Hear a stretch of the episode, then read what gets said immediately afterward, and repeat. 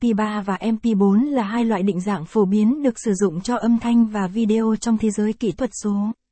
Trong bài viết này, Sóng nhạc sẽ cùng bạn khám phá MP3 là gì và sự khác biệt giữa MP3 và MP4. MP3 là gì? MP3 là định dạng âm thanh nén dữ liệu kỹ thuật số. MP3 được phát triển bởi MPEG, nhóm chuyên gia hình ảnh chuyển động, và trở thành định dạng phổ biến nhất để lưu trữ và chia sẻ tệp âm thanh trên Internet. MP3 cho phép lưu trữ âm thanh với dung lượng nhỏ hơn so với các định dạng khác như WAV hay AIFF, tuy nhiên vẫn duy trì được chất lượng âm thanh như nhau. MP3 được sử dụng rộng rãi trong các thiết bị nghe nhạc như điện thoại di động, máy tính, máy nghe nhạc, đài phát thanh và cả trong các sản phẩm kỹ thuật số khác.